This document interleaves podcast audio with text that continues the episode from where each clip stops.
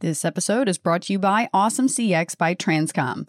Awesome CX provides high touch, personalized customer experience services to consumer brands of any size. Stay tuned for a special offer for Stairway to CEO listeners later in the show.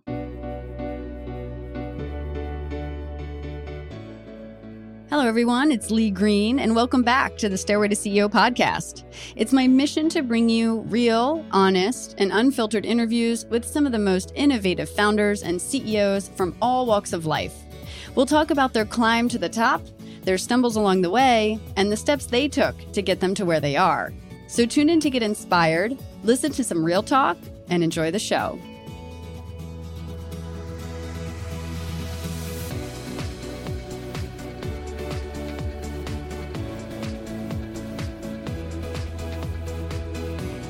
Hello, everyone. Welcome back to the show. I'm your host, Lee Green, and this is episode 158. Today, I sat down with Allie Egan, the founder and CEO of Veracity. Veracity is a wellness brand getting to the root causes of our skin and health goals, our hormones.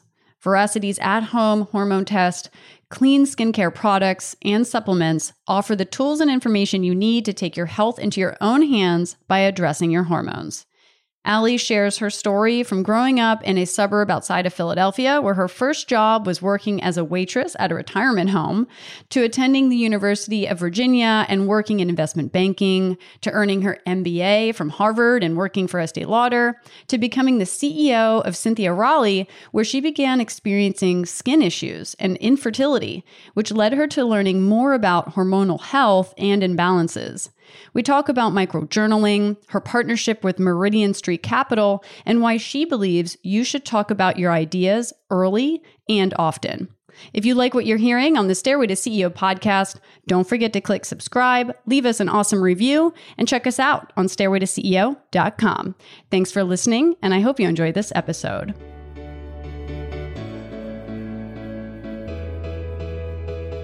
Allie, how are you doing today? Thanks so much for being on the show. Oh, thanks for having me. I feel like I haven't seen you since 2018. You know, we were going to a few of the conferences, 2018, 2019, I think, and then the pandemic hit, and I haven't seen you since. That's pretty much what happened. it's like it's like the story of like us and a million other people. But yeah, it's right. so nice to re- to see you again. Pandemic happens, have some kids, start a company, boom, here now we're here yeah, just par for the course.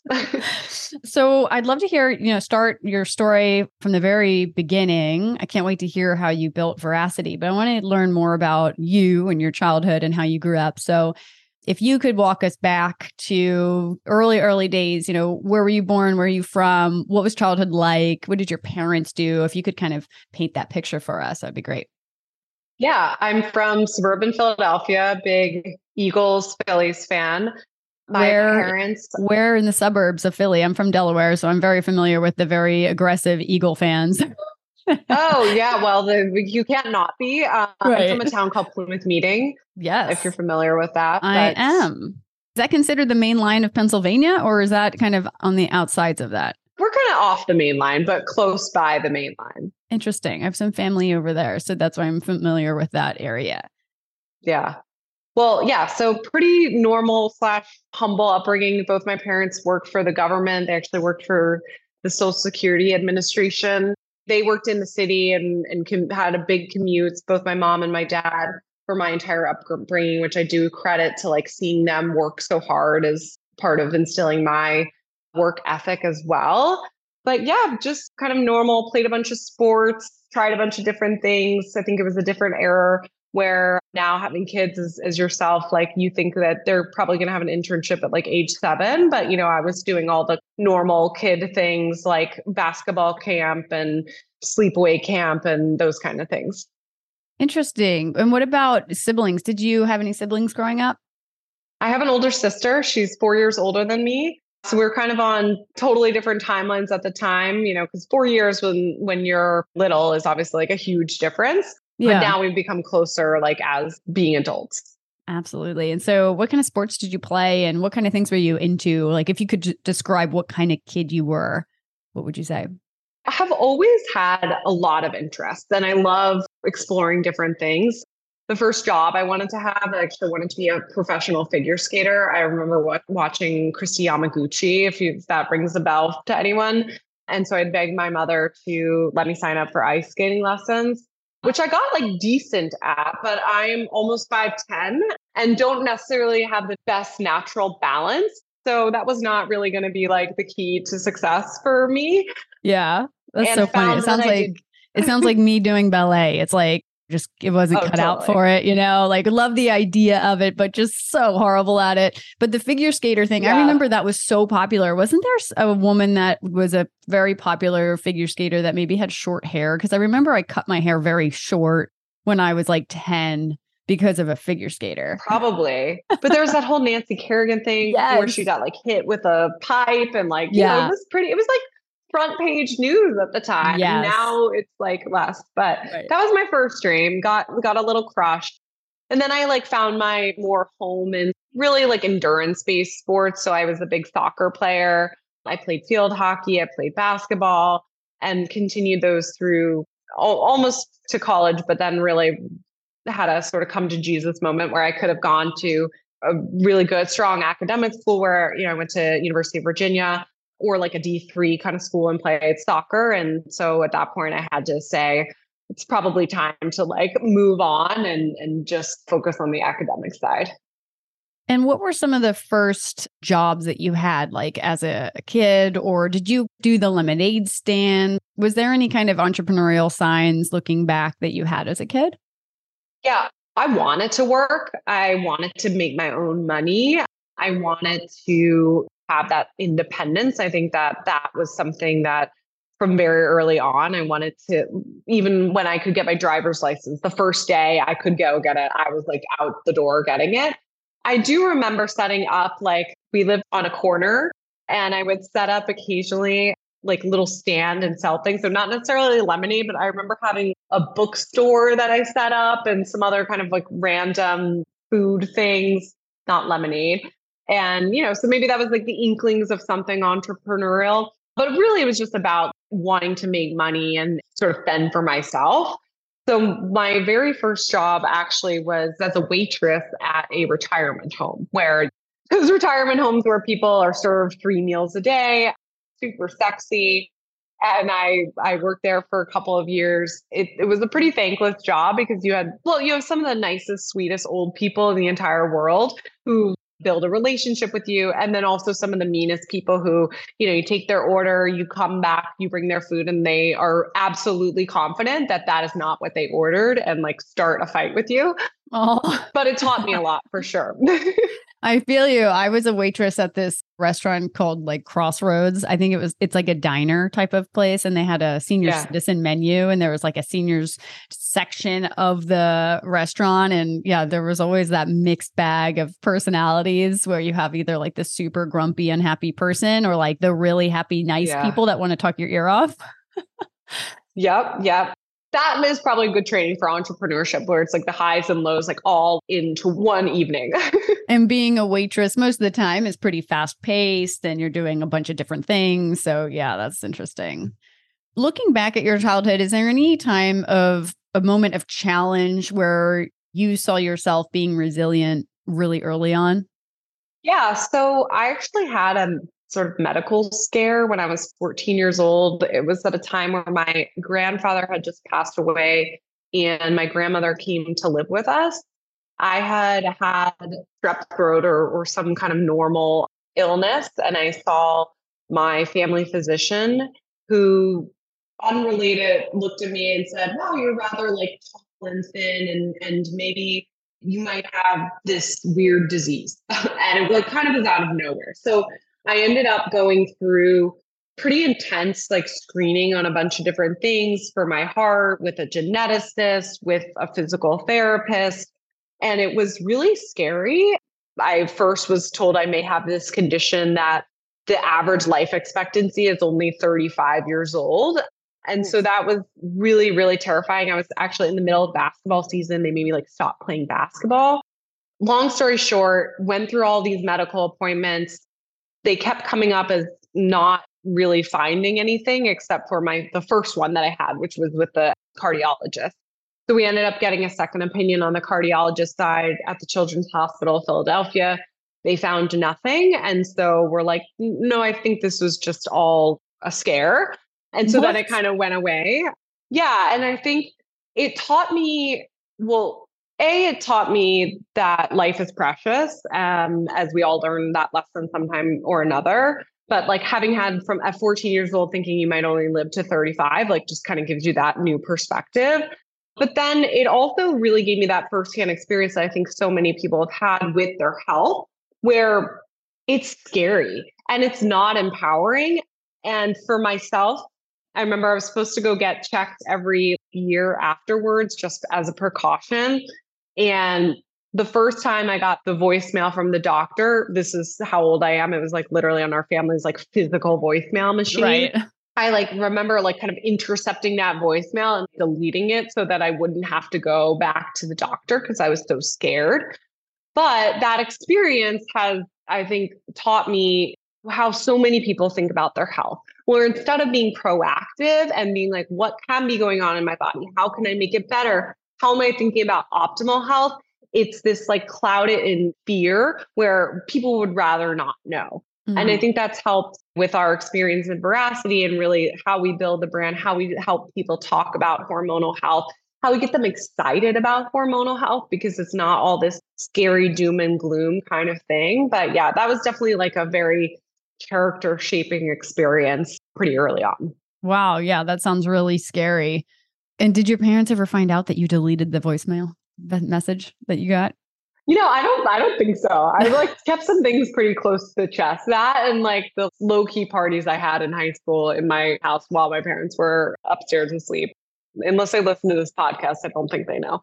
really? You had it in the house? How did you get away with that? They're like sleeping and you had friends over? That my parents were very trustworthy. I mean, I was like a straight A student. Why why would they expect otherwise? Oh, exactly. That's funny. Amazing. And so going back to University of Virginia, what did you study and what was your first job out of college? Well, I went into college thinking I was going to be either a senator or a geneticist, like after having gone through this experience. I obviously am neither. So at the University of Virginia, I majored in undergraduate business school uh, with a concentration in finance and then double majored in foreign affairs. And then after graduation, I think I got onto that normal I have no idea what I actually want to do with my life train. A bunch of my classmates had this culture and mentality of if you're good, you'll do investment banking. So I was like, guess I'll do investment banking. And that was what I did my internship in. So that was the first time I really spent any time in New York City and had my internship at Bear Stearns, which, if you may or may not remember, doesn't exist anymore.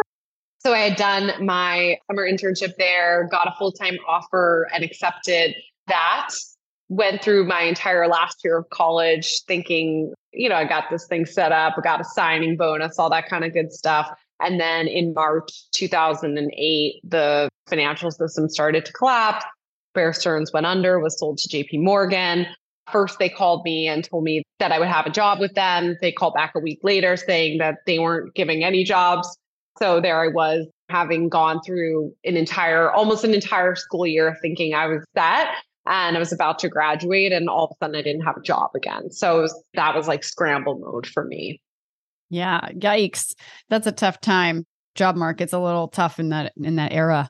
And so I know that you became an associate at Catterton doing some investments in high growth consumer businesses. Can you talk about how you got that role yeah, so I was I feel really lucky. So I spent several years in investment banking doing as a generalist. So I was doing insurance deals and you know really not sexy stuff. And then in investment banking, they have a lot like kind of a standardized recruiting process where investment firms, whether it's hedge funds or private equity funds, will want to interview people. And so I went through that process like everyone else because I was on that sort of train of like, oh, if this is the next best thing to do, where I don't even have to like, I never wanted to close doors at that time, you know, and by doing the thing that, oh, you after this, you can go and do anything, it felt very attractive to me. Through that experience, I feel really fortunate that I ended up getting interviews at Catterton Partners, which is now L Catterton, which is 100% exclusively focused on consumer retail. So I, I didn't know if I'd love investing, but what I ended up really loving is sort of the consumer retail world. So I spent almost three years there working at, across their growth portfolio. So this was super high growth businesses where we were oftentimes working directly with founders who were building and scaling their companies, some beauty companies, some restaurants, consumer health, consumer tech, like really got a wide purview there. But it was through my time there, one of Catterton's largest and at the time their greatest return, one of their investments was Restoration Hardware, which we all know that brand today is this big, beautiful stores that like super thick catalog that you actually want to look through because it's the home you've always coveted. Yeah. But it, it wasn't like that when Catterton invested. It was kind of like a kitschy mall store where they sold literally hardware pieces, like, you know, a number that you'd put on your mailbox or something. And Catterton invested and then they helped recruit the CEO, Gary Friedman, and this amazing COO who created now what is Restoration Hardware. And so I remember being at one of our investor meetings where they were telling about the story and, and sort of talking about what they did to create this business. And all I kept thinking about was the money enabled that. And that's an important, really important thing. But it was actually like this guy, Gary Friedman, who had this idea that was super innovative. He totally changed the branding, the supply chain where he started working with these different creators across the globe and like brought that to life. And that's what like really got my juices flowing where I was like, I think I need to be at a company and like actually building something. Interesting. That was almost, it sounds like, was that your first exposure to entrepreneurship in a way? Was that like the first entrepreneur you kind of met and heard their story and it just ignited that that fire? Not the first, because there was a lot of other companies I've worked with at Catterton, but that was definitely one of the key memorable ones. Interesting. And so, did that kind of shift things for you where you were like, okay, I know I'm on this side of the table with the investors, but I think it could be really fun to be on that side of the table as a founder? It shifted things a lot and it helped me build a practice of true self reflection too, because I think I had, like a lot of folks, been on this path of this is the paved path, like keep going that way. And like my, you know, I loved my bosses. I thought they had cool jobs. I liked what I was doing. But I really started to soul search and think about what could I be uniquely good at? And what could I bring to the table? Like, could I be a great private equity partner? Sure. I'm sure I could be a fine private equity partner, but what could I be like truly, truly great in? And I knew from my experience growing up I always loved every subject in school. Like I was never like only a math person or only a science person. And part of what you're doing in building a company is kind of being the conductor of all of these things, whether it's ideas, expertise, products, people. And I was like, I, I think that's really exciting. Interesting. Right. So you kind of realized, I mean, it sounds like you were good at all of it because you got such good grades. but because I was going to say generalist, but generalists, in my view, normally for at least for myself, like I don't think I'm that great at most things, but generally speaking, I know enough to be dangerous in many things. Do you know what I mean? Yeah. So you, yeah. at least in like my seat, I'm like, I never feel like I'm good at anything because I'm not good enough in one thing. But it sounds like you had such good grades. You're like, good at it all. But that's also the confusing thing. Like I told you, I wanted to be a geneticist or a senator. Like, eh, you know, I always had that sort of tension of I don't want to choose because the things that. I like are mm. so different. right, right. Yeah, that's tough. It's tough to be good at so many things, isn't it? No, I'm just kidding. Oh, yeah, yeah. so then what did you do after that? I mean, so you have this awesome job. You know that the path is probably going into private equity, I guess, or partner or just working your way up that ladder on the investment side. What did you decide to do after your three years at Catterton? Yeah. So, I mean, I, I didn't take the totally risky bet then, but I went to business school. I went to Harvard Business School because I wanted to use that as an opportunity to sort of reset and try things. And, and in my mind, the worst case scenario, an investment firm would want you to have an MBA anyway. But I really wanted to push myself and, and rebrand myself because I saw saw a lot of my colleagues who left investing to go to the company side, the brand side, but they were always in like finance or strategy roles. And I didn't want to do that. If I was going to go to a company, I wanted to be like where the real driver of the company was. So in marketing, in general management, building to actually like how do you be the CEO? And that's not just by doing business development most of the time. It's by actually knowing how all the pieces of the company come together. So when I got to HBS, I was like, all right, here's my time to try to network and just try as many different things as possible. So I ended up working for a bunch of cool companies for free. Like literally, I will do stuff for you and you pay me zero dollars. And that was great because it a added to my resume, but then also helped to give me clarity on where I could really fit well. So I worked with Glossier in 2014 when they were first getting started and starting to take off. I worked with Pure Barre, the bar studio that now has thousands of locations. Uh, I worked with Alice and Olivia, the fashion brand, helping them launch their paid social advertising. It really just started to kind of amass experiences. And through those, it actually gave me the confidence to step away from this really on paper perfect high paying job and take a risk and, and really bet on myself by moving to the brand side. That's awesome. And so, what were some of the things that you learned up until now that maybe you didn't know about being an entrepreneur that you're glad that you learned through that process? Wow, that's a big question. I think if you knew everything you were going to learn, you probably might make different decisions. One story I love to tell is we have lab partners that we work with because we have this at home hormone test and we use FDA certified, CLIA certified labs that actually run those hormone tests. And I was really fortunate to be introduced to the founder of one of our labs very early on and, and feel really grateful because he took a risk on me. Here was a company that was literally nothing. And he started letting us do the testing at much better rates. And, and we've grown into that relationship. But one of the things he told me was when you start your own business, you think you're going to be your own boss. And he's like, but it turns out that everyone is your boss. And that's like definitely something I feel where you're so responsible to all of your employees, contractors, investors, partners on the supply chain side, on the manufacturing side, just all of these different pieces. Now you're responsible to them. And that's something I take very seriously. And by being responsible to people and your job as like a CEO and leader is really to show up for that and showing up with both vision and leadership, but also just attitude and resilience and all the things that you want to see in the people that you work with every day. And now we're going to take a quick break to hear a word from our sponsors.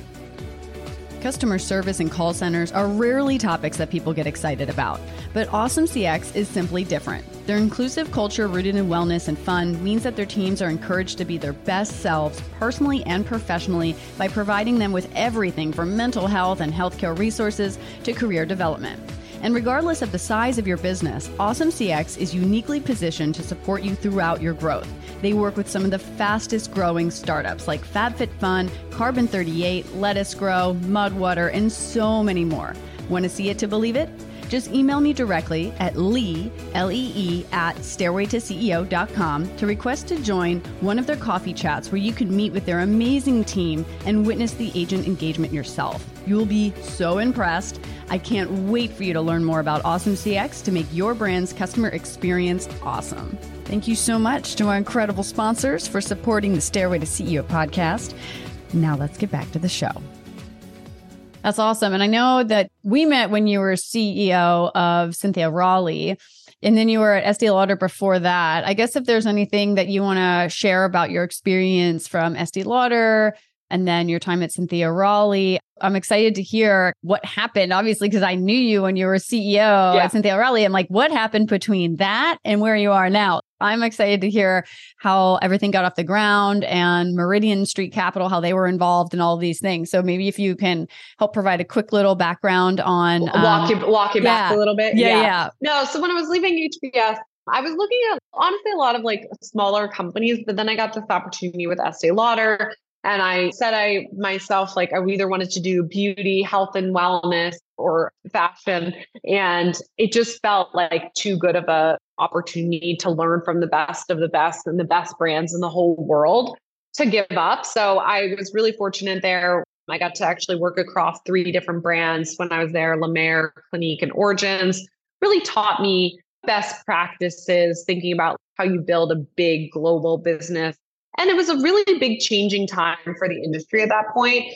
The industry had been built on like traditional wholesale, where the main skills of a brand or executive were having a great relationship with Macy's or Saks or whatever, because they were going to help you drive all of your sales and revenue. And that was like totally turned up on its head with the rise in not just direct to consumer e-commerce, but just the digital marketing and influencer marketing starting and yeah. that whole game changing. And I thought that was really cool because it was, it was like kind of a crossroads for Estee Lauder where they started to really rely on younger talent who had expertise and experiences that their senior executives with 30 year relationships with Macy's like didn't have. And so learned a lot there, but coming from a background of professional services where there's a very clear path to promotion and what the next step is, I did find it challenging where I was okay with that ambiguity. But what I observed at a large company like that was it sometimes felt like you were waiting for the person above you to like go out on mat leave and never come back. And that just like wasn't really inspirational to me when things move slow. When I left Estee Lauder, two years later, I saw some of the work that I was doing come like actually hit the market. So like, oh, wow. it just yeah. was not really like attuned to my personality as much. And I got a call from a headhunter about a opportunity in apparel, which, you know, I kind of thought was interesting.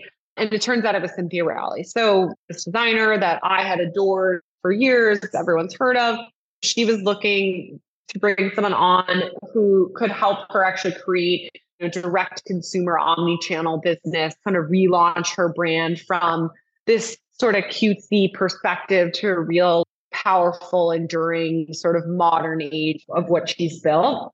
And we just hit it off. And so I was really fortunate to be able to come in first as president and then promoted to CEO and help her revive and, and build that business to what it could be through launching e-commerce, through launching our own stores. We ended up launching, I think we had the most stores we had at one point was 12. And then through reviving and refiguring her wholesale and licensing business so that could actually be a profitable business, which a lot of times it wasn't for apparel brands. So I was in my dream job. And actually at HBS, I had written to myself, like they, they make you do this exercise where like, where do you see yourself in five years? You know, seal it up in an envelope and then look at it later. And I was living what that I had written down. So I had no intention of leaving, but I ended up going through some personal health stuff that really gave me the idea and conviction for veracity. So if you want, can, I'll share that quickly. But starting when I was in business school, I had broken out into this dry eczema skin on my face, which was very alarming. And I ended up seeing a traditional conventional dermatologist who looked at me and said, Oh, it's just something irritating your skin. It's going to resolve itself. Like, no need to worry it didn't go away, or like it would go away and then it would come back and it would go away and come back. And I dealt with this for years. And then separately, when I started my job at Cynthia Rowley a few months in, my husband and I had already been together for years. We were finally like, okay, if we're gonna do this family thing, we should we should get on it, right? I was in my young 30s and ended up not having success, like going through almost a three-year infertility battle. I had miscarriages, ectopic pregnancy, like a lot of stuff. And through that process, trying to get pregnant, found myself in an infertility clinic getting my hormones tested. Well, when I finally got my hormones tested, I learned that I had this imbalance that was driving my infertility and also the root cause of this skin problem. Literally on the published medical literature, it's like common signs is this dry, flaky skin.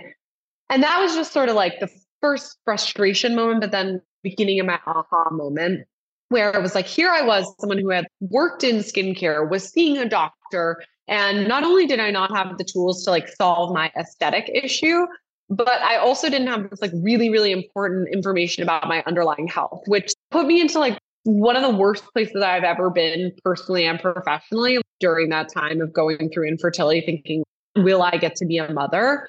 And that was the seeds of, wow, I think you could do something different. I think you could create a brand and a platform that's really about health. And by by being you can look better, feel better, and know what's going on in your body. And that's the basis for for veracity. And that just inspiration gave me having known that there was both a business opportunity and a very strong personal mission alignment, I was like, well, if I ever was going to do something, this is the thing. And that's kind of what encouraged me to take the leap and, and leave my dream job at Cynthia Rowley and, and start Veracity.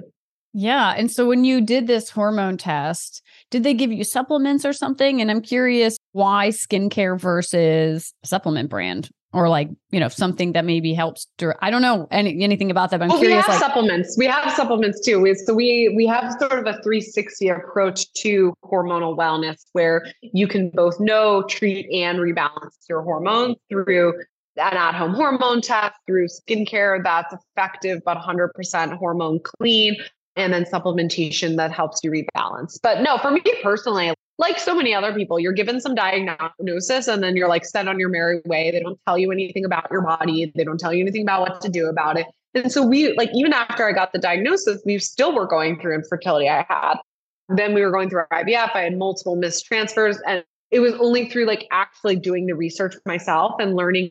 Oh wow, I have this inflammatory response to my this hormonal imbalance what are some things I can do? So, like for me, removing gluten from my diet is, I think, made a huge difference. I actually, like, since knowing my imbalance, I now, like I said, now I have two kids.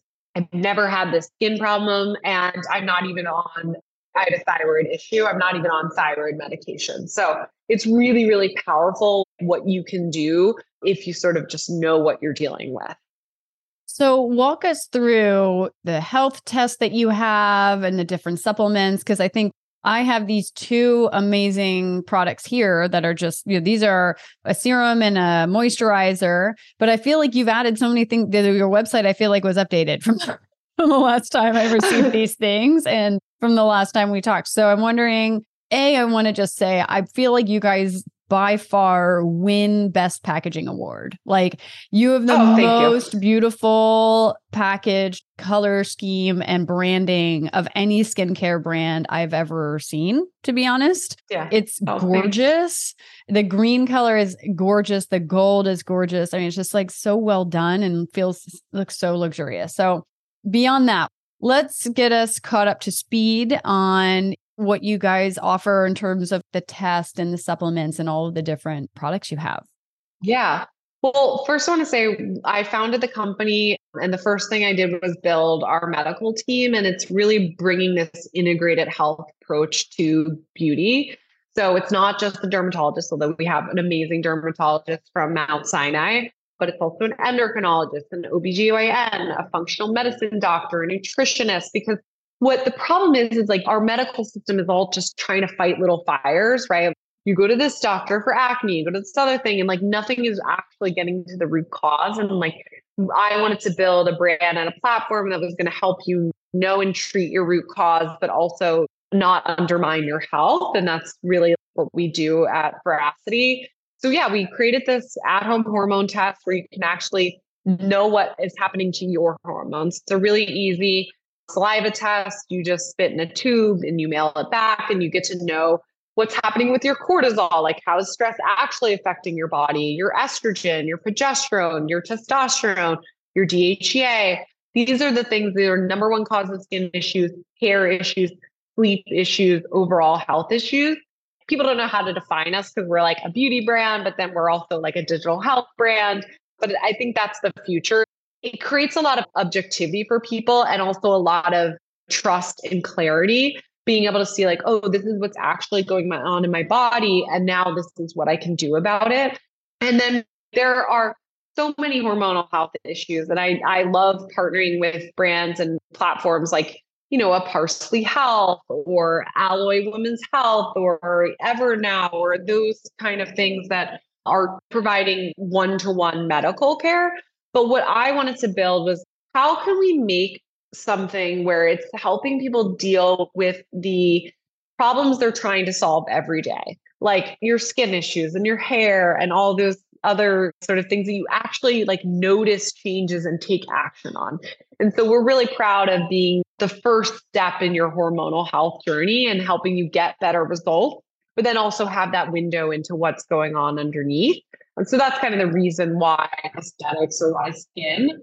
But then, you know, supporting that through what do I actually do about it with my diet, my sleep, my stress management, and like what supplements can I be taking that are drug free and not just actually covering up symptoms. Like what we found so many women go through is they have maybe like acne and painful periods, and right away their only thing is getting put on birth control. Or maybe they're in early menopause. And so right away they just get put on hormone replacement therapy. And with our supplements, we're really proud because everything is therapeutic grade. They're the same quality of what a functional medicine doctor would prescribe you but drug free. So you can really start and support your body's natural nutrients and balance. It's really interesting that hormones play such a big role in our skincare health. I mean, I had no idea. It makes so much sense, but it's like, how do you know? I guess, unless you take a test and you're like, oh, wow, that's what's causing it. I mean, all these issues that you're mentioning, I'm like, huh, got me thinking now maybe I need to do a hormone test or, you know, or a friend that suffers and has the same issue is always told to go on birth control to help her skin. It's like, wait a minute, why is that always the answer? You know? Because it's all hormonal. Right. And, like it's cool because our science has started to show that too. So we have all this big database now and we can start to like prove it to people. So our data so far shows that 83% of your aesthetic issues, whether that's dry skin or acne or hair loss, are driven by hormones. The other factors in that are things like age. So that's like inevitable as well. But yeah, it's really cool. And like that's a journey we're on as a brand and company is really educating people. But I think so many women know that some hormones relate, but like we just have been so underserved and being given those tools to even understand right. our own bodies, right? Like even in sex ed, you're told about sex and tampons, but you're not told about how your hormones change throughout your menstrual cycle, which is like the single most important information about yourself and like how you can sort of like feel good every day. And no one even tells us about that. Right. That's so true. Wow, 83%. That's such a big number. That's really interesting. So, I mean, this is so cool that you've done this and you've been, only been at it. When did you guys launch? It's only been a few years. Can you kind of talk about how you got this business off the ground. You know, I know that you were a venture partner in EIR at Meridian Street Capital. Were they involved at all in helping this get off the ground? You know, it's really hard to go out there and try to start a skincare brand. So, where did you go? How did it happen? Yeah, so this is a great question. I love talking about this. So, I think my, one piece of advice I always like to give to entrepreneurs or potentially aspiring entrepreneurs is to try to talk about your ideas early and often, even when they're not perfectly formed. So, the way that I got the encouragement to take that leap was I went to a dinner party with a friend who's the founder of Meridian Street Capital and was sort of just sharing this very underbaked idea of doing some testing, connecting that to how it can help with beauty and beyond. And I'm very grateful that he was like, that's a good idea. Let's come and workshop it. And so just sort of talk through, whiteboarded some things, those kind of important sort of fundamentals when you're first getting started. And then he offered to basically write the first check into the business. And that's what definitely gave me the inspiration to leave Cynthia Rowley and, and also offered me this, you know, amazing opportunity to be a venture partner in case you know, in case we decided it wasn't a great idea, I was kind of helping a little bit on their general fund, giving the sort of marketing consumer side of, of the healthcare world that they were doing in a lot of their other companies. But to be honest, I spent almost zero time on the fund and, and most of the time on veracity because the idea really started to take off. So for about a year and a half or so, we were in a R&D phase where we developed our tests, we developed our products, and then we've been a real business, as I like to say, for just under two years now. And so, how have the last kind of two years since being in the market gone? How did you prepare for launch and how has fundraising been going and building the team? And this is really, it sounds like your first time in the founder trenches. So I'm excited to hear your perspective two years in. Well, I think I've lived through the extremes of everything so far. Yeah. When we raised, well, first of all, I raised my first sort of pre seed round of capital. We closed the day before my son was born, my first kid. So that was a little bit crazy, raised in this pandemic, very pregnant, and then started a company with like a newborn and again in the height of a pandemic. Yeah. Then we were lucky enough to raise our seed round during more the height of the market when things were a lot frothier, I guess, at that point.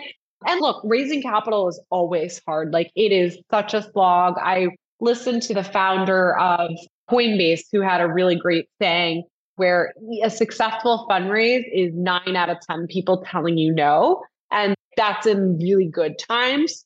So, of course, went through that experience, but in our seed round, we raised 5 million bucks. So, had a really healthy starting point from there. And I'm really grateful because we have some really great investors and with really various backgrounds across health and e-commerce and data and traditional consumer and that's really helped us sort of triangulate and create this mix of sort of industries and and businesses. But yeah, it's been funny. Like you, and then I went through another bank crisis with SVB failing. So yeah. I, you know, you you never know what you're getting yourself into. Is mm-hmm. basically what I've learned about entrepreneurship. Another fun analogy I like to use is being an entrepreneur is like every day either getting an acceptance or a rejection letter from like your favorite college, but getting both accepted and rejected multiple times a day, every single day. Yeah. So dealing with that elation down to like the dumps is sort of like something that's become a norm. When has been the most challenging moment? Like, was there ever a moment past two, three years where you're like, I just don't know if this is even going to work? Or, oh my gosh, things have really hit the fan. How am I going to get myself out of this situation? Or when did things get so, so tough that you had to really, I guess, pump that resiliency muscle? Yeah, I mean, I think the most easy example that's really relevant is when the SVB, we had all of our money at SVB and SVB failed, as everyone knows. And that was really, really scary because it's like, here's all this stuff that I've worked my freaking butt off. Like I have like abandoned my family, it feels like sometimes. Yeah. To raise money, to grow the company. And then it felt like in an instant and something, some risk management play that I should not even be responsible for, it could be taken away. So that was really challenging and just sort of makes you always come back to like what is really important in my life if it is all somehow taken away. But then miraculously obviously with the government stepping in it's it's almost like a bizarro world where it was like you're in this the worst place you've ever been and then all of a sudden it's like didn't even happen. So right? Yeah. Yeah it's a very, very bipolar situation. It was like the world is like crumbling. Oh wait we just got saved by the government again yeah. Oh, just kidding. Yeah. right. Just kidding. Uh, too big to fail. I don't know. Yeah. That was a wild few days, I think. I remember when it all started and everybody was freaking out and investors were messaging who's, you know, just trying to figure out who's been exposed in the portfolio. And oh my gosh, what a crazy time. Well, I'm glad that, you know, everything kind of recovered from there. And what can we see now, you know, moving forward? What's the grand vision for the business? What can we see maybe coming out this year? What's next? Yeah. So we're really excited because I think people are demanding true science backed wellness as a part of their life and their beauty routine. And I we really see that helping to grow the business. The awareness of hormonal health has skyrocketed. Like in the last year, the searches for hormonal imbalance have increased 4x. This language is becoming, and people are talking more about these things like infertility and postpartum and menopause. And this is what we do. We help people through these moments and help them prevent these low lows as well. So I'm really excited about being on the forefront of this conversation and being able to continue to lead it forward. But then we're also relaunching our test where we'd started with very much a skin focus and learned that people also wanted to know about their hair and their mood and their cycle and all these other things that come from hormonal health. So we're relaunching our hormone test in the beginning of May. It will now be called the hormone wellness test. We'll have new content and features. You can book an appointment with a registered dietitian to get a detailed, personalized diet plan afterwards. And like this is something we'll continue to be investing in and, and evolving and really listening to and serving the needs of our customers. And is the hormone test the new one? Is it still just saliva? It's still just saliva. Yeah. that's, that's what awesome. like people it's just it's easy for people. It's non, you know, yeah. pricking your finger and like it's just that's a lot. It is a lot. Let me just tell really you, nice I still be able to yeah. yeah, I have like a test that's been sitting on my desk for months because it involves yeah. me doing a stool sample, a prick on my finger. And it's like, Jesus, this is like not yeah. fun. I don't want to do this actually. And yeah, right. it's not well, because then but- you only wait till like something is really wrong and you're like, oh, well, now I guess I'll do this test. Right. Versus like, it's maybe weird to like spit into, two, but then you just that's all you. And I mean, that's super easy. I would do yeah. that all day, every day over pricking my finger. Like I don't want to prick my yeah. finger. Well, we'll send you a test so you can try it too. I would love that because I'm actually very curious. to see what's going on. Yeah. You know, I feel like you always feel like, oh, everything's fine, but you never know unless you do the test. And then who knows what can pop up. The amazing thing about hormonal health, too, is you can change them. It's not a death sentence. Like hormones can be changed in as little as 28 days, but like you can really see significant progress and rebalancing in like 90 days. So I think it's like something you should want to get ahead of because you can make change and you see better your skin will be more vibrant, less dry, like less acne. Your hair is going to be better. You're going to have better mood, energy, like all these things that like we just constantly gripe about. You can make progress to that. That's awesome. Well, I'm excited to check it out. Lastly, before we wrap up, I know you already mentioned quite a few great pieces of advice for aspiring entrepreneurs. But I guess for those that are in the trenches now, I know fundraising is a really tough time for a lot of entrepreneurs. They're struggling. They're like, it's not a good market right now to fundraise. But even beyond fundraising, just being in the trenches in general, and even as a solo founder, which you are, what advice do you have for those yeah. entrepreneurs that are going at it, riding the roller coaster every day?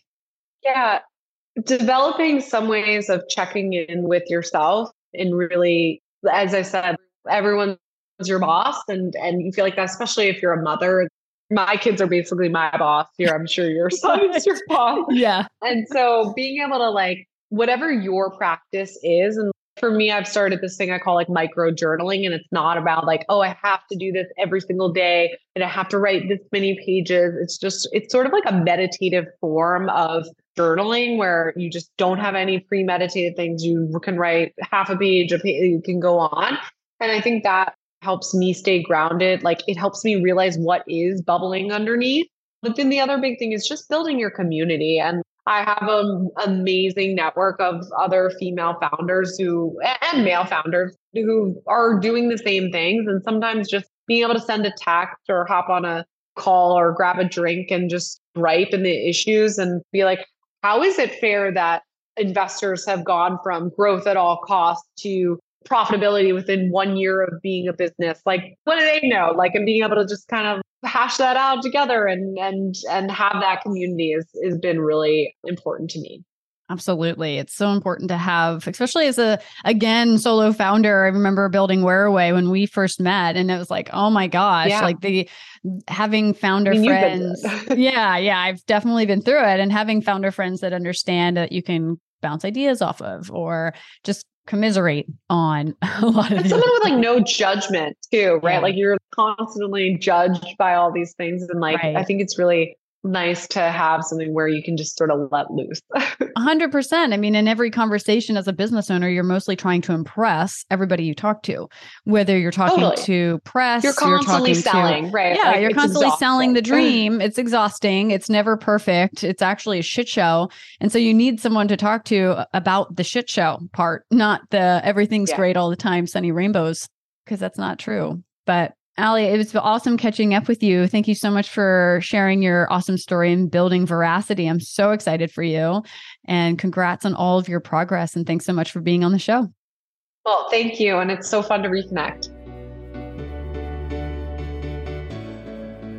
Thank you so much for listening to the Stairway to CEO podcast. Once again, I'm your host, Lee Green. And if you have any burning business questions, please feel free to reach us at www.stairwaytoceo.com. We'd love to hear from you. And if you like what you hear, be sure to subscribe to the show, tell your friends, leave us a review, and follow us on Instagram at Stairway to CEO. Until next time, guys, keep on climbing.